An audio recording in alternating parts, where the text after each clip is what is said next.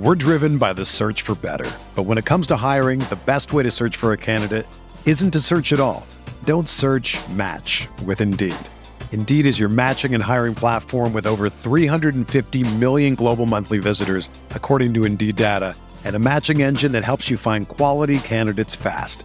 Ditch the busy work. Use Indeed for scheduling, screening, and messaging so you can connect with candidates faster. Leveraging over one hundred forty million qualifications and preferences every day, Indeed's matching engine is constantly learning from your preferences. So the more you use Indeed, the better it gets. Join more than three point five million businesses worldwide that use Indeed to hire great talent fast. And listeners of this show will get a seventy-five dollars sponsored job credit to get your jobs more visibility at Indeed.com slash Blue Wire.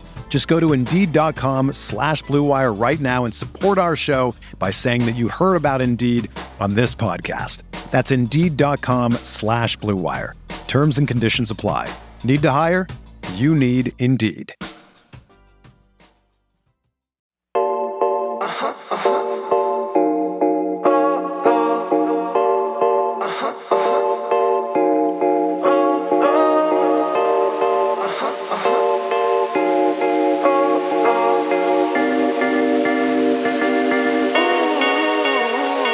What up, what up, what up? Welcome into another edition of Green with Envy.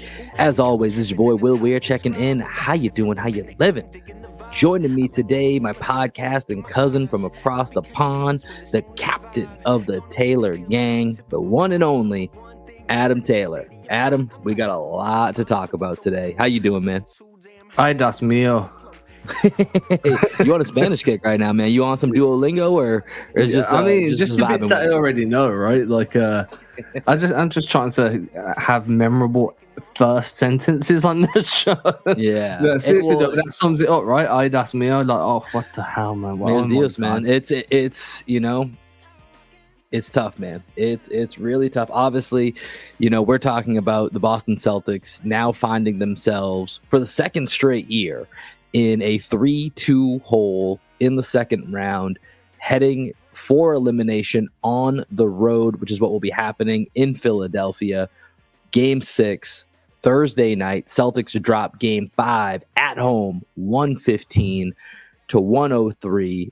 Um, just a really tough game that we're gonna we're gonna break down here in a second. But one thing we do have to promote, you know what? Let's let's let's start with a little bit, little bit of good news, because there isn't going to be a ton of great news in this podcast if we're just being a hundred percent real, because we're gonna have to talk about what happened in Game Five. But mentioned this on the last podcast. Following Game Six, win, lose, or draw.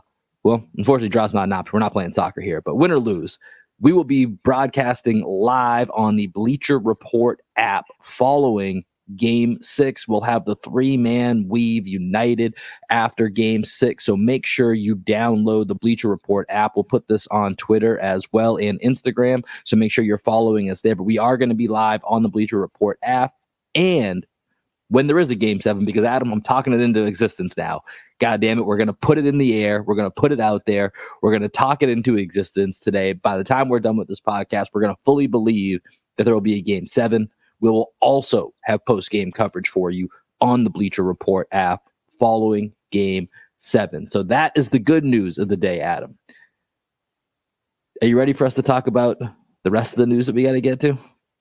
There's news.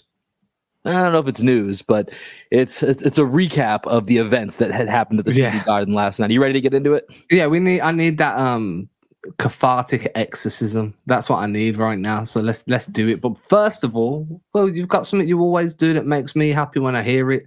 I'd like you to jump straight into it, man.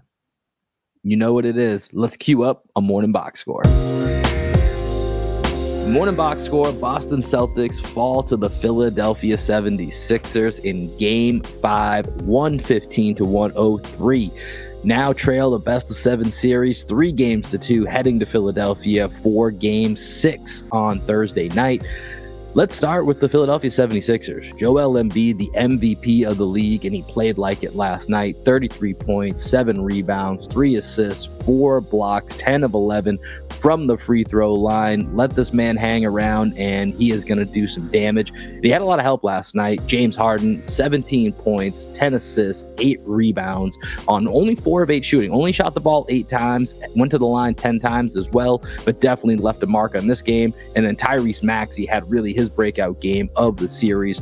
thirty points for him to go along with seven rebounds, three assists. Tobias Harris also added in sixteen points and eleven rebounds. A really, really strong game from Philadelphia's core four. For the Celtics, let's flip it over that way. Jason Tatum finishes with a great stat line, thirty-six points, ten rebounds, five assists, only eleven of twenty-seven from the field and three of eleven from the three-point line, eleven of thirteen from the line. We'll talk more about how we just got to that finish line or how we got to that final stat line. Jalen Brown, twenty-four points, six rebounds, two assists, nine of sixteen from the field, three of six from three, but an abysmal three of eight from the free throw line. Marcus Smart chipped in with fourteen points. We're going to run through a whole bunch of the Celtics issues here. But Adam, you know, he, here's the place that I want to start. Celtics are down three two. Myself, you, let's include Greg in this as well. We're not going to speak for him, but but we all spoke before the series. We all felt really confident. And, and you know, for a while, even even thinking back to the regular season, we knew that this matchup was coming. We all felt very confident about this matchup. How stunned are you today that the Celtics are now facing elimination in game six heading to Philadelphia? Yeah, so I'm not stunned that they find themselves three two down. We all knew that Philly was a legitimate threat. We've all spoke about it all season. You know, it's either Milwaukee, Boston, or Philly. So we knew that they were going to be a good team. We knew it was going to be a tough series. I think for me, the shock is how these losses have come, right? It's been the Celtics not rising to the occasion more than Philly actually outplaying the Boston when they're playing at their best. It's one thing to outplay a team that's not really turning up, but when the Celtics have played their best, no one's outplayed them yet. So for mm. me, it's definitely bo- like the Celtics have done this to themselves. So I'm more frustrated than I am shocked. Yeah, no, I mean, that's that's fair. I mean, we always, here's the thing. We always af- accounted for Joel Embiid being the M V P of the league. That's what he is. Mm-hmm. James Harden has exceeded his expectations as to what we thought. I think last night, I'm not super surprised by his game last night. The two forty-point games definitely surprised me because we just haven't seen that Harden this year. Like, that hasn't been a guy that that we've seen. And, and I think last night, you know, here's one thing that I did agree with from, from Joe Mazzulla and the team last night after the game. That's the first truly just didn't show up, bad yeah. all-around game they've played. That's the first one. Other ones, it's more moments in time. It's pockets in time where it's, I don't know why this happened in this stretch. Last night was was was front to back, just a night where they didn't have it. I don't know why. It's a game five on your home court. It's a massive game. Why? I don't know. And, and we heard all the post-game comments, all the ones that we've heard before, time and time again. You know, I I, I can't explain why that is, but you know, I, I expected, I'm not shocked that there would be a game of this sort in this series. I'm shocked of the timing of it because of, of the situation and, and, and circumstance. But a lot of it for me, when I look at this series, comes back to, you know, specifically, I think game one is the, is the game that I'm still looking at as that's the one that's just going to kick you in the balls, right? That's the one that's really, really going to hurt. No Embiid. Your only mission is don't let James Harden go nuts. That's the only yeah. mission. And and you win that game. And there's a lot of flaws in that, just kind of com- collapsing, falling apart. The Malcolm Brogdon pass, you can go through it.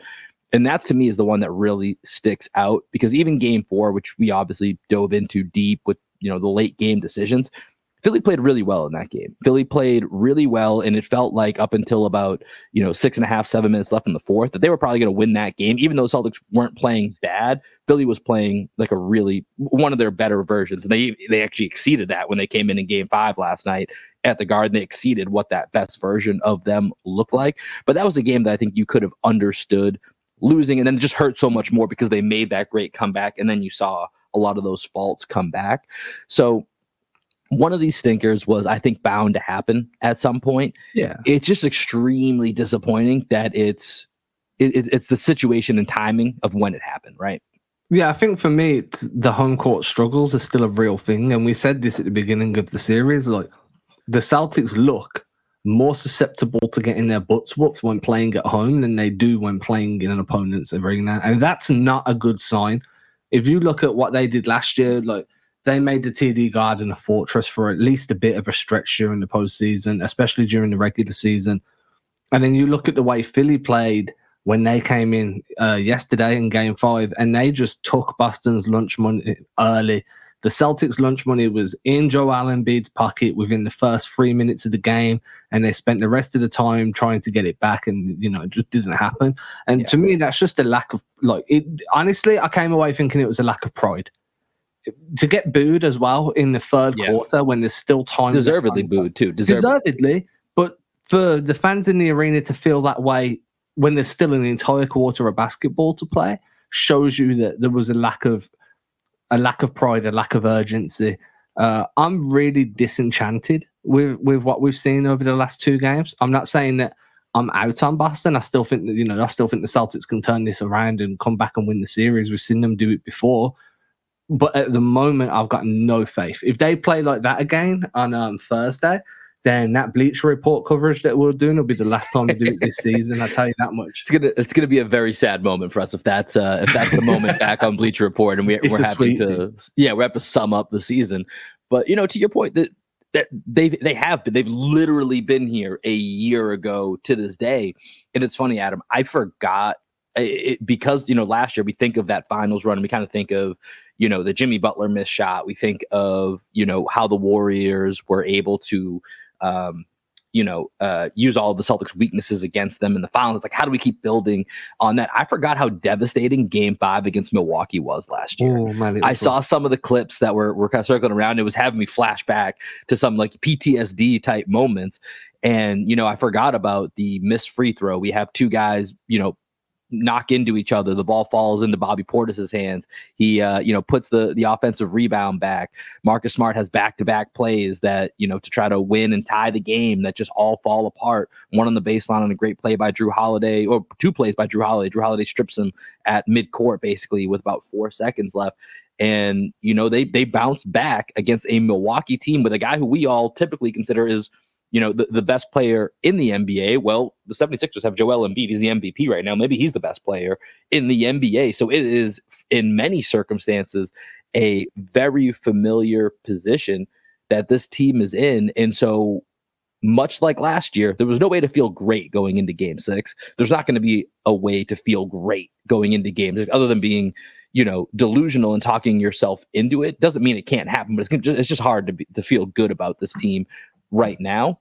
But it's possible. It is very possible that this team, like this team, like you said, we're not out on this team. This team can certainly do it. And we've seen them do it. And they love putting themselves in the toughest positions possible to try to make these runs. And now they're they're, they're back there again. And so uh, back's against the wall. Time to show up again. I mean, I'll say this. Last season, I was a bit more confident. I had more faith in this system that Ime Udoka had. Mm-hmm. I had more faith in the Celtics being able to turn up on defense and shut a team down even if their offense wasn't clicking.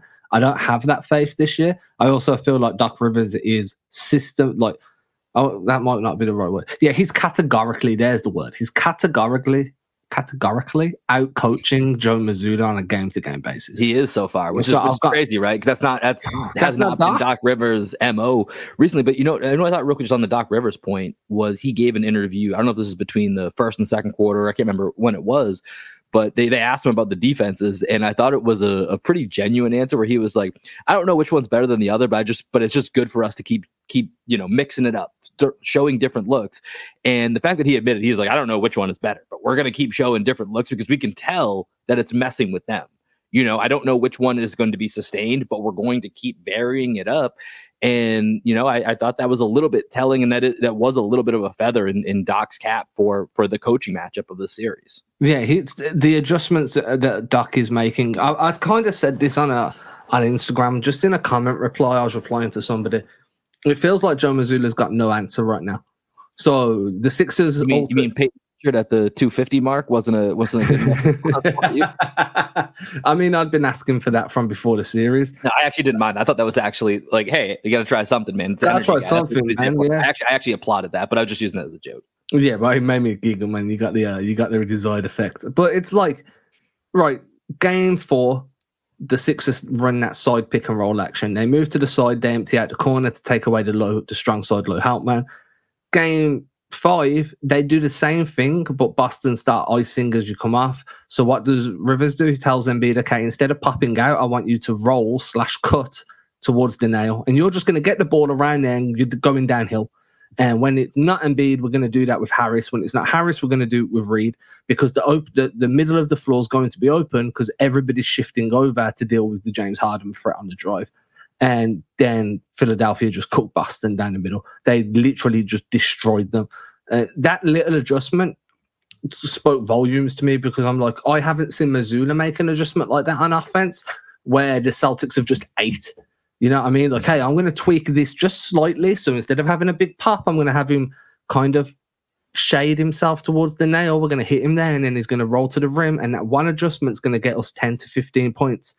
I haven't seen that from Joe Mazzulla this, this series. I haven't seen it yeah. from him this postseason. Man, I, I feel like he's being outcoached, and it's not all on him. The players just aren't turning up right now.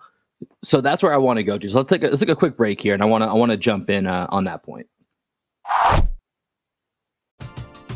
We're driven by the search for better. But when it comes to hiring, the best way to search for a candidate isn't to search at all. Don't search, match with Indeed. Indeed is your matching and hiring platform with over three hundred fifty million global monthly visitors, according to Indeed data, and a matching engine that helps you find quality candidates fast. Ditch the busy work. Use Indeed for scheduling, screening, and messaging so you can connect with candidates faster. Leveraging over one hundred forty million qualifications and preferences every day, Indeed's matching engine is constantly learning from your preferences. So the more you use Indeed, the better it gets. Join more than three point five million businesses worldwide that use Indeed to hire great talent fast. And listeners of this show will get a seventy-five dollars sponsored job credit to get your jobs more visibility at Indeed.com slash Blue Wire. Just go to Indeed.com slash Blue Wire right now and support our show by saying that you heard about Indeed on this podcast. That's Indeed.com slash Blue Wire. Terms and conditions apply. Need to hire? You need Indeed. When you need mealtime inspiration, it's worth shopping Kroger, where you'll find over thirty thousand mouthwatering choices that excite your inner foodie. And no matter what tasty choice you make, you'll enjoy our everyday low prices, plus extra ways to save, like digital coupons worth over six hundred dollars each week. You can also save up to one dollar off per gallon at the pump with fuel points. More savings and more inspiring flavors make shopping Kroger worth it every time. Kroger, fresh for everyone. Fuel restrictions apply. So, you know, still speaking of, of of Joe of Joe Mazzulla here, and I think this was a pretty common tweet I was seeing last night after the game about Mazzulla this, Mazzulla that, and yeah, I don't think he had, you know, a, he hasn't had a great series, he hasn't had a great postseason. It's it's been it's been okay, it's been average, there's been some ups, there's been some downs. The downs are probably a lot more noticeable, but I think the low hanging fruit last night was to to jump on Joe Mazzulla, and I don't, I'll be honest, last night, Joe Mazzulla was certainly grasping at straws. We talked about the Peyton Pritchard move. I think at one point, you know, and I want to get into the players here, and we'll talk more about Al Horford. Him not being able to hit shots was just really devastating to the offense. And at one point, he tries to go to a, you know, Brogdon, Rob Williams look, and Embiid and Harden were just toasting that. That's like one of the few notes I have in my notebook here. It's just Brogdon, Brogdon and Rob versus Harden and Embiid equal in all capitals, toast. Just, just, just, just, just wasn't going to work. But you know, you started to say this. I don't think last night is is is on Mazzulla. That team was not there from the jump. I think we need. I want to start going through some of the players last night, and, and and I want to start with Jason Tatum, because I mentioned this in the morning box score. You know, he his last two and a half quarters were fantastic. He was the only guy that showed up at that point, but for the second straight game, he's had such a slow start that he is a main reason this team was in a hole in game four and had to make that comeback and then couldn't execute down the stretch. In this game, they were down fourteen by the time he scored his first basket midway through the second quarter. Like, he is a very big contribution. So when he ends up with thirty-six, ten, five, gets to the line thirteen times, once again, if I gave you those numbers in a vacuum before the game, you're saying, sign me up every single time. That sounds like an excellent Jason Tatum game.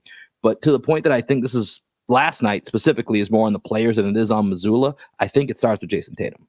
Yeah, and this is your star player coming out either not capable of executing against the defense or just not prepared to have to execute at the level he needs to. Now, it's not like Tatum's playing in his first conference semifinals. It's not like it's his first playoff run. This dude's been to multiple conference finals. He's been to the N B A finals. He's had big games on this stage. So to struggle the way he's struggled for two straight games, that concerns me. I mean, I'm not making excuses here because I do think he's played poorly in the in the grander scheme of things rather than just the box score. That wrist has been hurting him all year.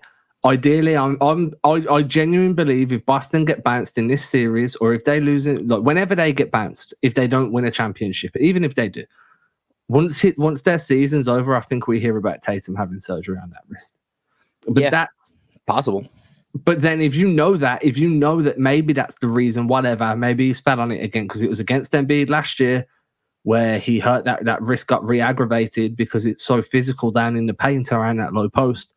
If you know that, put the ball in Brown's hands more. If Brown's not got it, find someone that's going to get you going early. That, that what we spoke about all year is how deep this team is. Mm-hmm. And right now it looks shallow as fuck. Where, where's the depth? It's, well, here's the thing. I, I think it's, there, there still is a depth to this team, but for what you're asking, I think is where there's a little bit of a of a shallowness, right?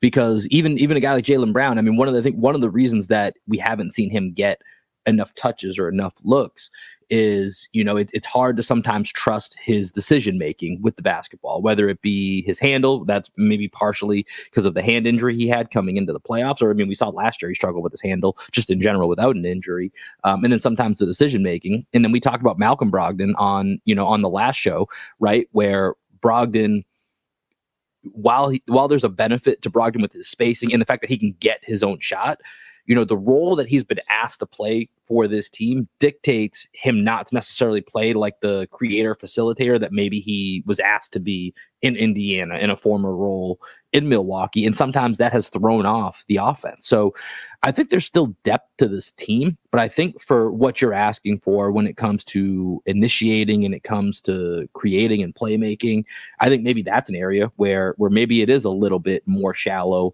than we thought. And, You know, but I mean, at the end of the day, it's going to start with start and end with the Jays, right? That's that's going to be they're the head of the snake, and and for Tatum, such great bounce backs. Like I said, second half of of game four, last two and a half quarters of last night, he was great, but he is a big part of of creating those holes.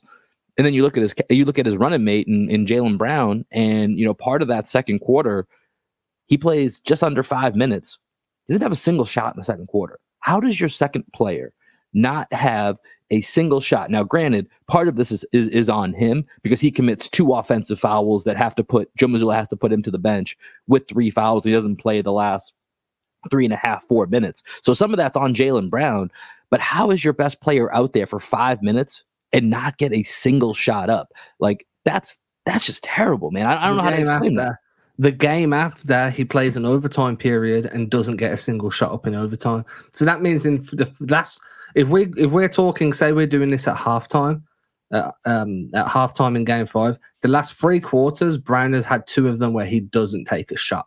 Yeah, you know, and then we've got the the games where he just vanishes in the second half, or the second half, as an Englishman would say.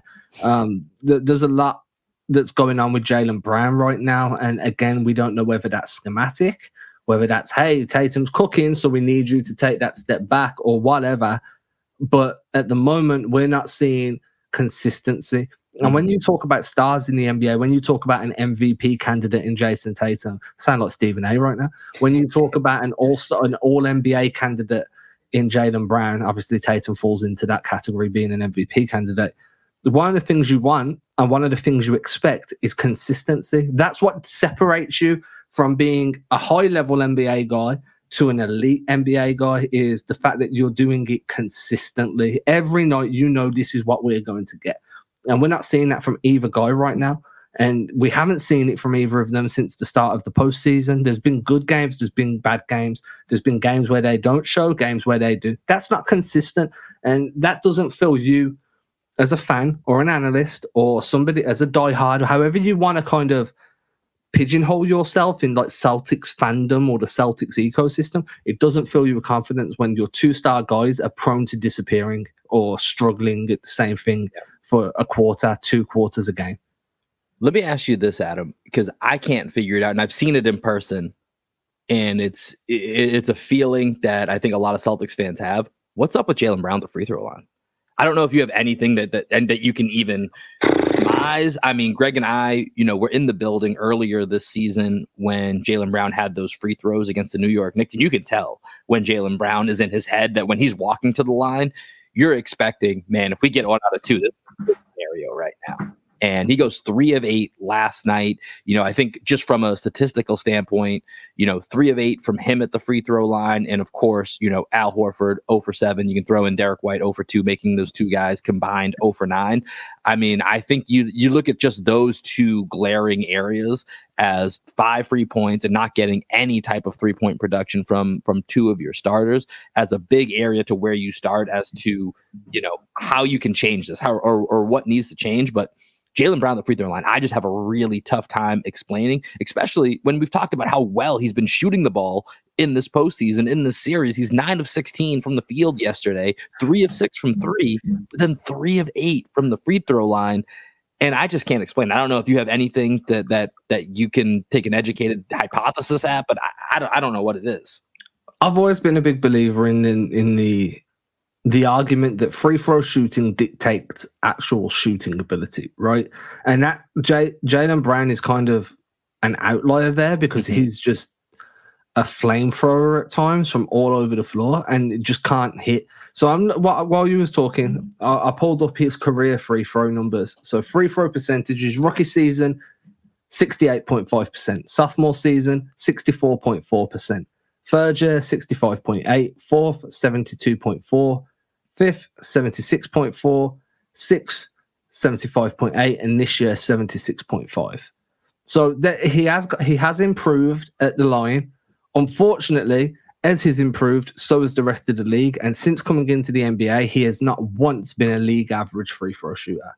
What is so the league average? League average is about seventy-eight percent, I think. seventy-eight point two percent yeah. this season. So he is. It's only a slight dip, but mm-hmm. you're not a league average free throw shooter, but you're an all-star and you're a secondary scoring option on a team that's meant to be not just a contending team, but odds-on favorites to win the whole damn thing.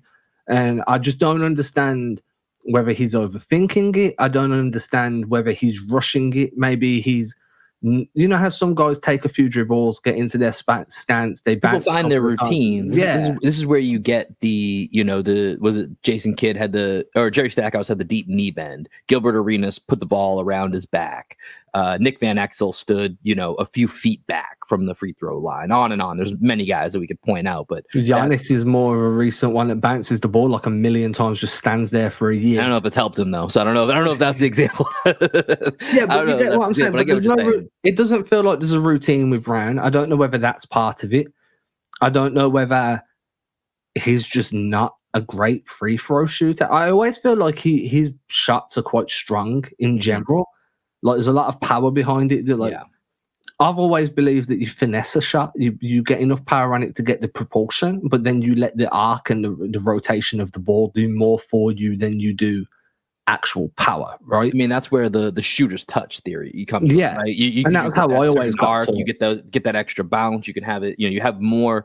It just gives yourself a greater variance for if the ball's not perfect. What happens if it hits the front of the rim? If it hits the back of the rim, yeah. does it have that certain touch? I know what you mean. Jalen Brown does feel a little bit more like a like a line drive, forceful shooter, and yeah. so he's probably less less apt to that. But I mean, it's a struggle we've seen all year. I mean, I know when Greg and I, like I mentioned, I'm going to go back to the to the game against the Knicks in the regular season.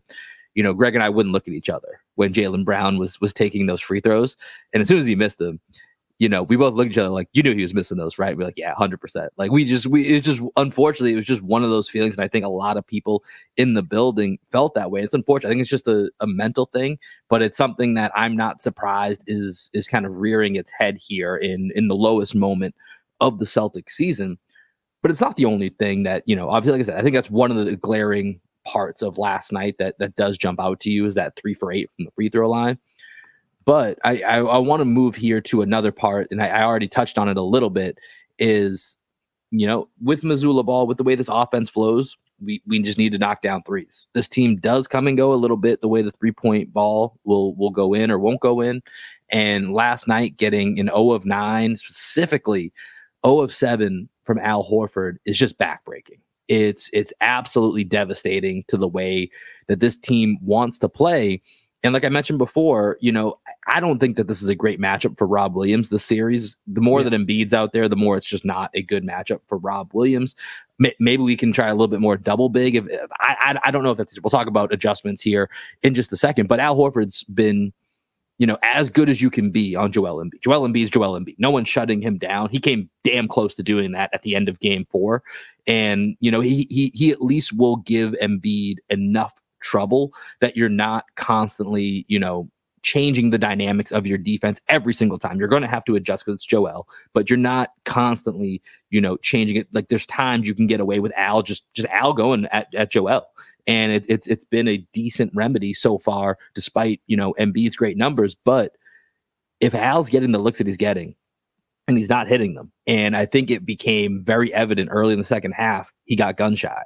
And, you know, I texted Greg at one point, I think Al being gun shy is almost even worse than him putting those shots up and continuing to miss, because now you're all, and, and you could see it in the second half.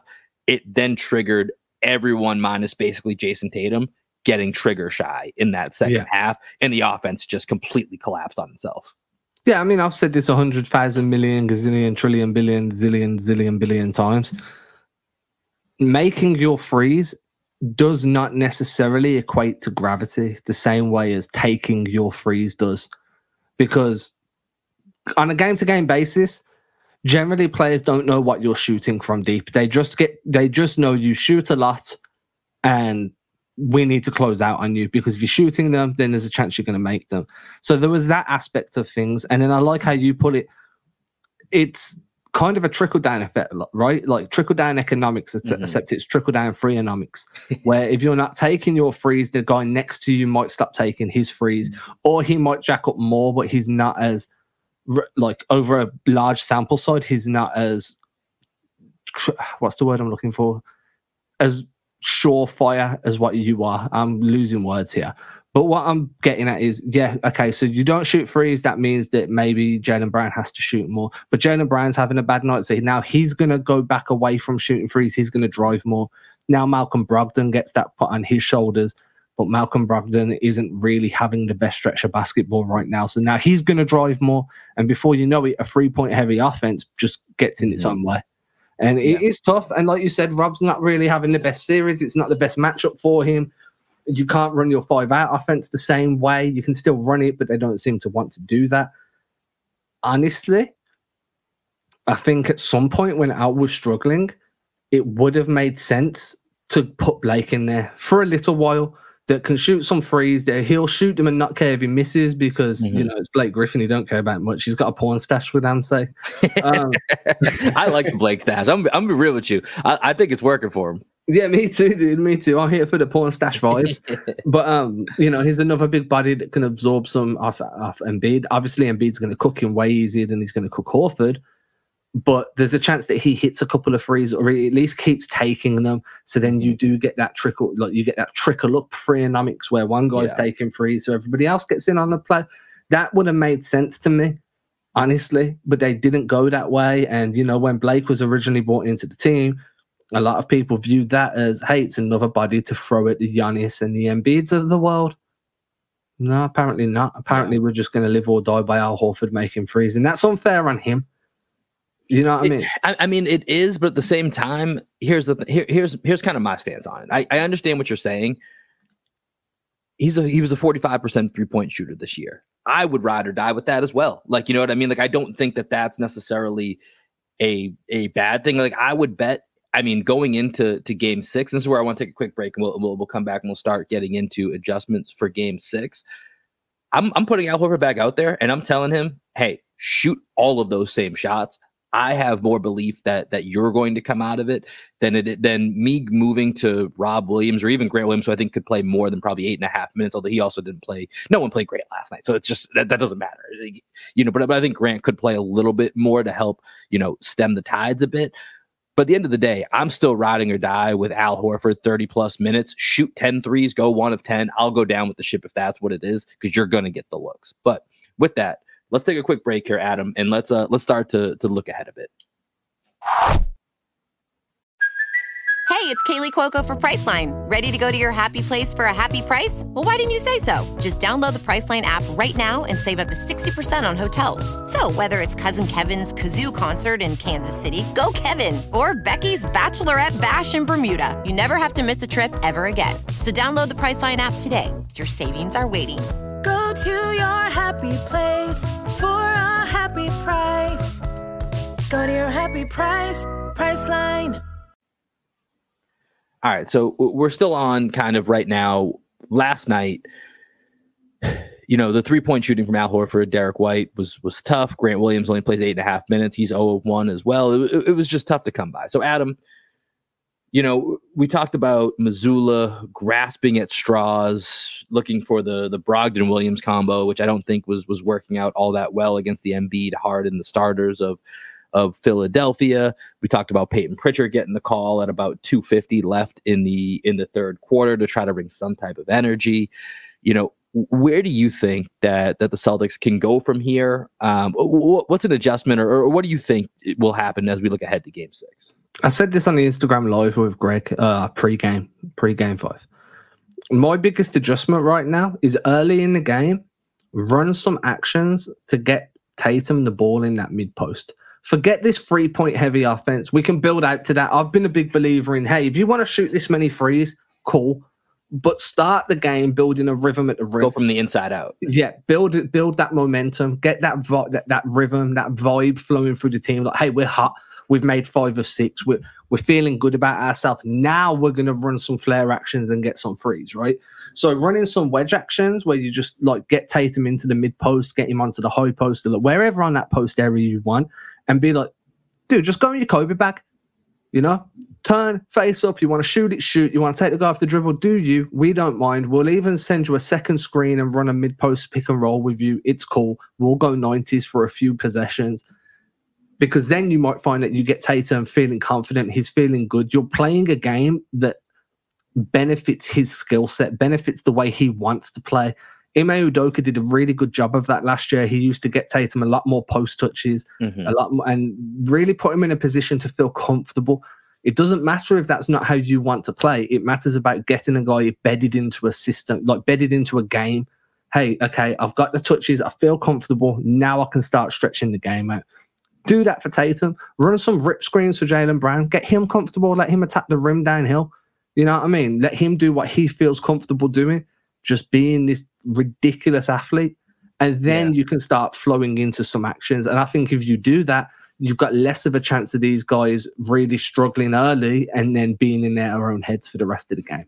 Yeah, I mean, I think for the last couple of years, we've we've noticed paint touches generally are going to generate into better looks on the outside. Now, I will say, Celtics had a lot of good looks last night. So I don't necessarily I don't necessarily think that the type so so one thing that's always been big for me is how are they getting the shots? Now in the second half, like I said, when everyone got gun shy, everything kind of fell apart. But in that first half, they got a lot of good looks. They just didn't hit them. They didn't hit them, and then it kind of got in their heads a bit.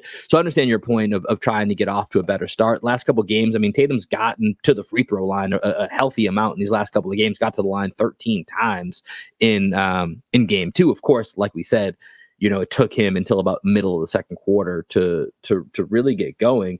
But it is really hard to kind of figure out, you know, where the Celtics go from here, because you had a great tweet earlier today, Adam. It feels like we're in a toxic relationship with this Celtics team. And when you really think back to the beginning, to this whole season, right? The the first date with Joe Mazzulla was that first twenty-five games of the year, the first couple of dates, really, where you show up, the vibes are right. Oh my God, this is a match. It wasn't just, you know, it, it wasn't just on the app. Now we're in person. We're hanging out. We're having a great time. You know, this is this is the best relationship I've ever been in. There's not a downside.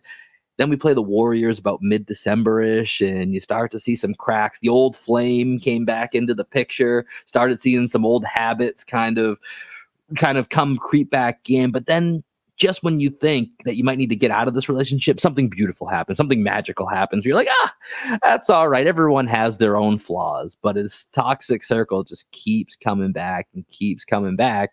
And, you know, with this team, I still I still think, number one, this is, sounds crazy. I still think they're the better team. If you lose the series, you're just clearly not. But I still think they're the better team in this series. I think they have the better roster in this series. And there's part of me that I, I don't know the right way to, to put it. They, they just need to come out and play with the right assertion rather than letting the, the the Sixers put them in a position to then have to get to play the way that they want to. It's just coming out from the, and I don't know what it is that prevents that from happening. I don't. And so it, it's not a great answer, but I, I, they need to find a way to get that to happen early. And I, I, don't, I don't know what that is. Maybe it's like you're saying, maybe it's starting from the inside and then building it out. Um, I know yeah, last I mean, they started me, out with just, more, just starting jump shots from the beginning and, and it steamrolled from there. Yeah, I mean, for me, it's not even so much about working inside out. It's about putting guys in positions to be comfortable early in the game, not asking them to play within a structured system or a print. Like, you know, the Celtics don't run a set heavy offense. They run a principled offense. They have it's random, according yeah. to, to Marcus Smart. It's just random.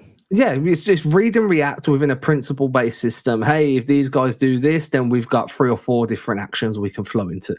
But asking your guys to be comfortable is far more important. When we're talking about shot selection, it's, okay, so we want to know how how did you generate those shots? How open were those shots? Who took that shot is usually a big indicator as well.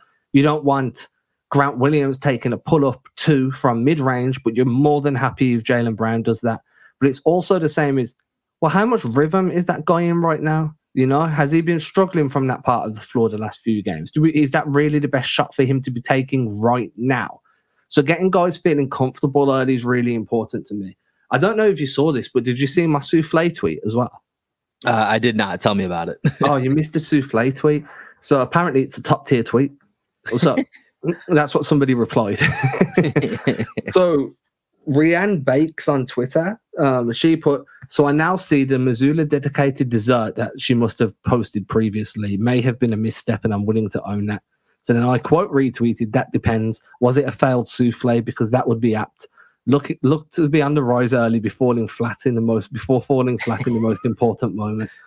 Like, I thought that was the tweet, the top tier tweeting from Adam right there. Um, look, game six, you're going into this game. I want the guys to find comfortability factor early. And then I, I just want to see an adjustment that works.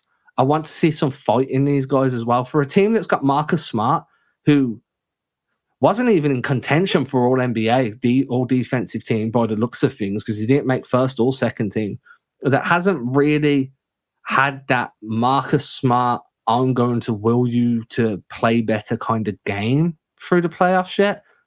I want to see him leading the charge. You want to you want to crown him the emotional leader. I agree.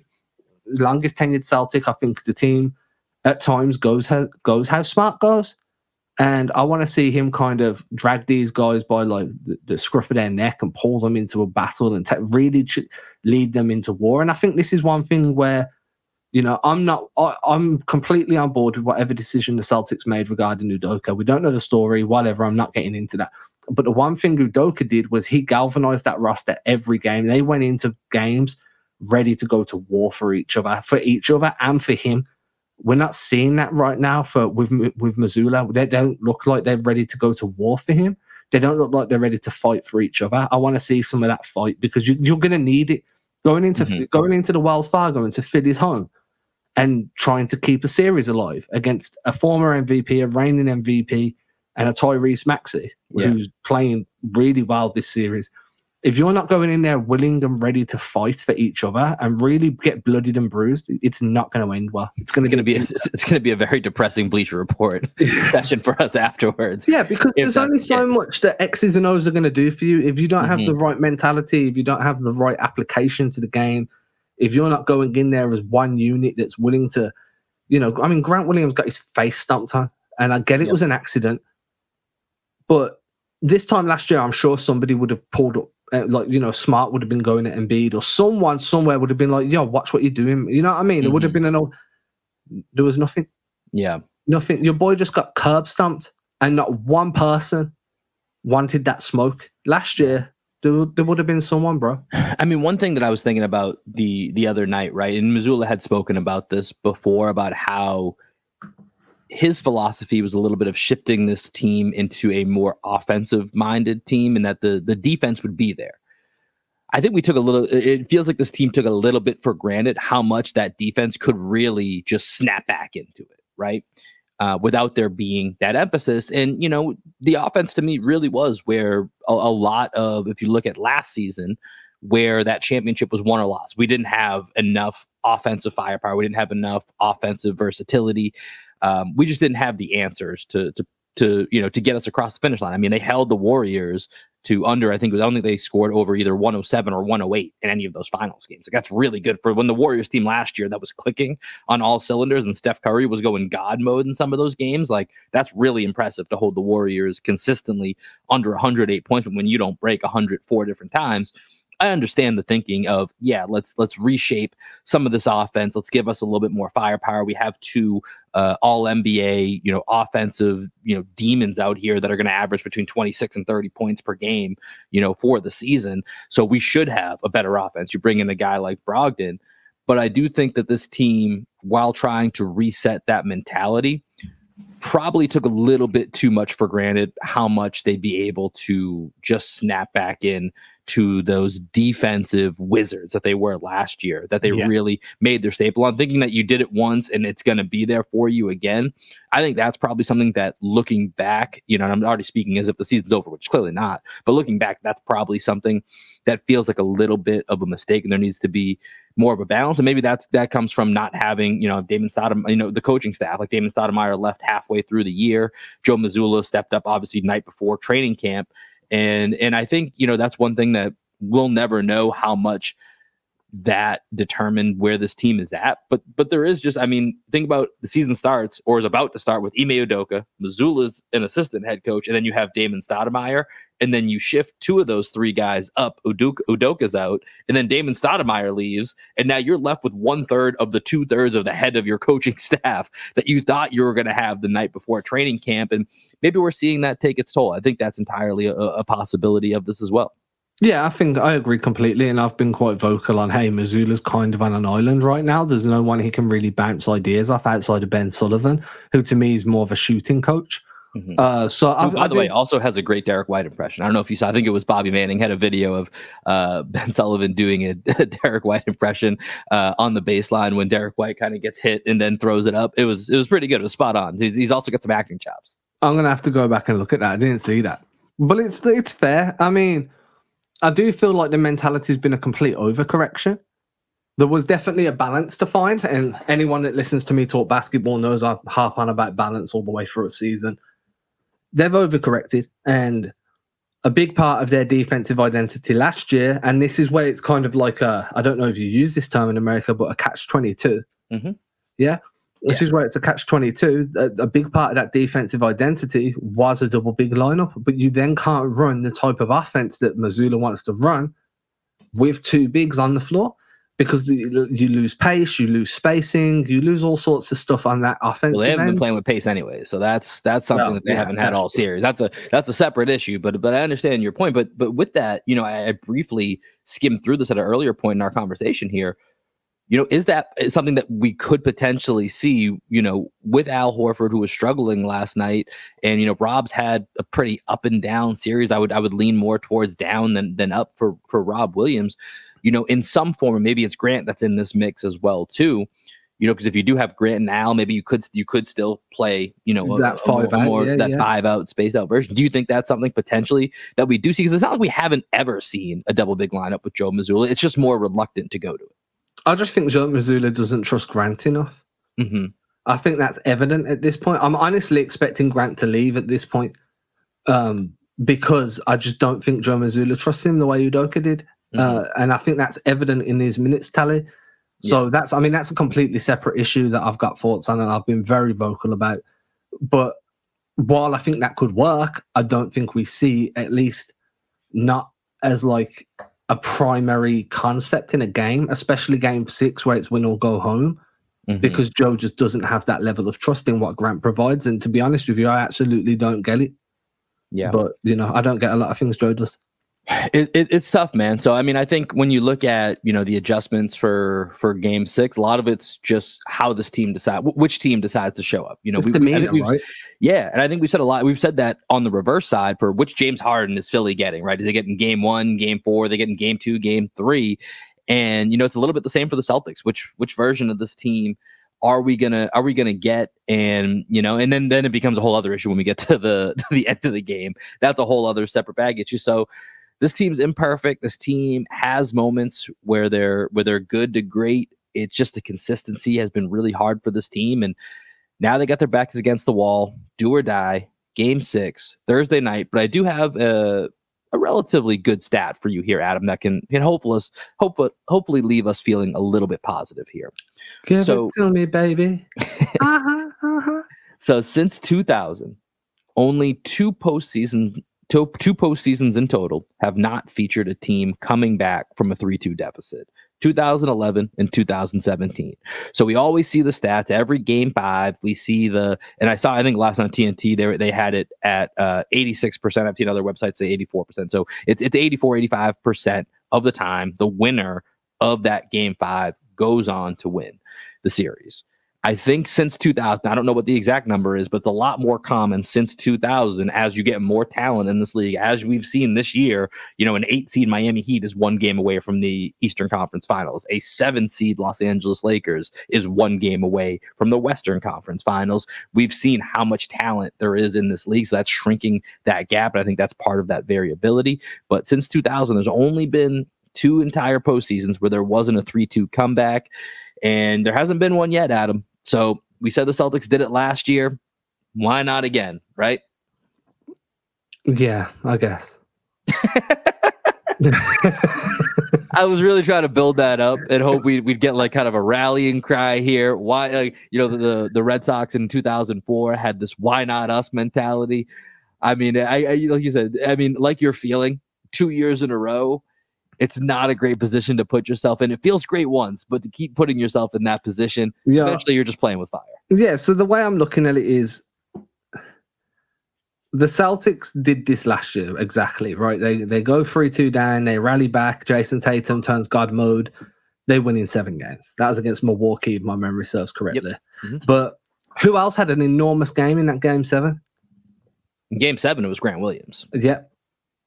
He ain't there now. He ain't playing shit. What, eight minutes, he's going to have an enormous game. Malcolm Brogdon could do it. I get it.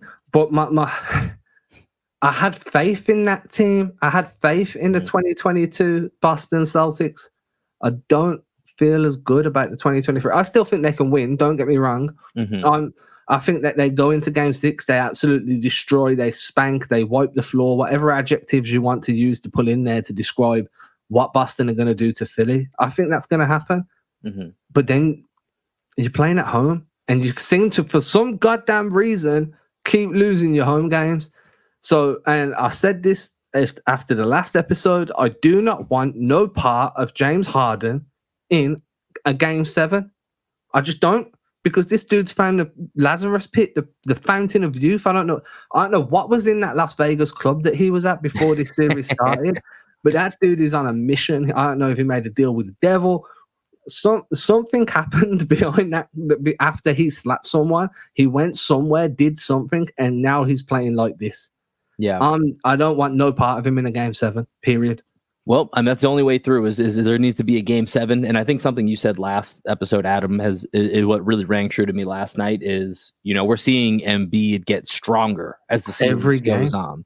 And I think that's that, that to me, that's the scariest part. And you saw that chase down block he had on yeah. Jalen Brown last night. That, that was a pretty iconic moment, you know, watching, you know, if you've seen some of the, the replays of that, that's a big oh. moment for Joel Embiid. So I think that's the scariest part, but this is what the Celtics do. Their backs are against the wall. Jason Tatum, Jaylen Brown, one of them is going to need to have a really special night in game six. And then they're going to need the guys like Al Horford, Derek White, Malcolm Brogdon. They're going to have to hit some shots. That's, that's, that's pretty much the, the cut and dry of it. In my opinion, I just because I, and I don't feel good about it, but I think this team finds a way. I, I don't know how, but I think they find a way. We're back in Boston for a game seven on Sunday. That's what I think is going to happen. We'll have to see. And following game six, Bleacher Report app, download it, join us, follow the Celtics on Bleacher Report. We'll be there live after game six. And then after game seven, we'll be there as well. I'm just saying it. I'm just going to say there's a game seven. I'm just going to, I'm just yeah, going to pretend no, like a there's game a game seven. seven. I do not expect this to be a six game series. There's a yeah. game seven. Adam's going to be tired for two days, two games running. I'm probably well, hey, going to be cranky. At, at least after, you know, you're going to get up at got an ungodly hour to join us for uh, post-game coverage on Game Six. At least well, you have two days off. The game first, so you have two gonna... days. You'll, you'll be up, but yeah, so you'll have two days off after that to recoup for Sunday. So that will be the one time we get an extra day off in the series here once this gets to a Game Seven. But that's all we got for today. Any, any other final thoughts here, Adam, before we we sign off? Celtics in seven. Celtics in seven. That's all that needs to be said. Also, real quick, shout out to Derek White getting second team all N B A defense. Here's your flowers. Sorry, my guy. We we gave you a ton of flowers all year. We didn't have time to fit it in today. It's just that type of episode. But we love you. We gave you gave you flowers all year. My florist is out of business because of you. So, uh, or I'm out of business because of my because my I've been paying too much money to my florist is what's been happening when we talk about Derek White on the show. But remember to tune in Bleacher Report app after Game Six. We'll have an announcement on Instagram and Twitter going up shortly. Appreciate everybody for joining us as always. Like, subscribe, Adam. It's been a pleasure, my guy. We will be back after Game Six. Celtics in seven. Let's go, Boston. We got some black sheep optimists for y'all on the way out. Peace, y'all. Bye-bye. How is it that I never seen the stars in your eyes? A glimpse of what I'm missing, thinking it's a mirage. Ooh, you got me tripping and it's hard to describe. But I stick for a minute cause I'm digging the vibe. I like the way you're looking at the look in my eyes. Don't be catching feelings when it's only a vibe. Don't know what the deal is, I'm a typical guy. You know the one thing different is the state of your mind. I'm like, oh my, my, someone throw me a rope. I'm getting too damn high, didn't know I could float. You could call it a vibe, it's probably all that she wrote. But I'd be doing that shit folly if I didn't have hope. Cause you know that I embody, that's what go with the flow. I could sing a different song if I cannot hit the notes. You had me taking off when you took off your clothes. This should be coming down by now, but I won't.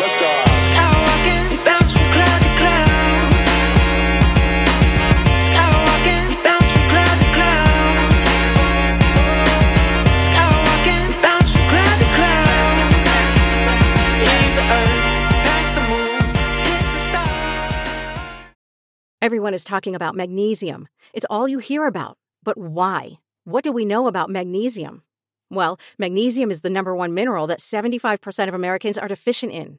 If you are a woman over thirty-five, magnesium will help you rediscover balance, energy, and vitality. Magnesium supports more than three hundred enzymatic reactions in your body, including those involved in hormonal balance.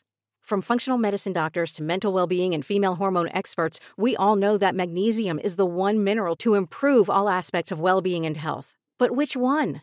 Magnesium Breakthrough from Bioptimizers, the trusted choice recommended by leading experts with seven best-absorbed forms of magnesium to ensure your body receives the support it needs for overall well-being. Go to bioptimizers.com slash balance today and use code balance ten for ten percent off. Support your journey to wellness at B-I-O-P-T-I-M-I-Z-E-R-S dot com forward slash balance. Magnesium Breakthrough from Bioptimizers, your foundation to optimal health and vitality.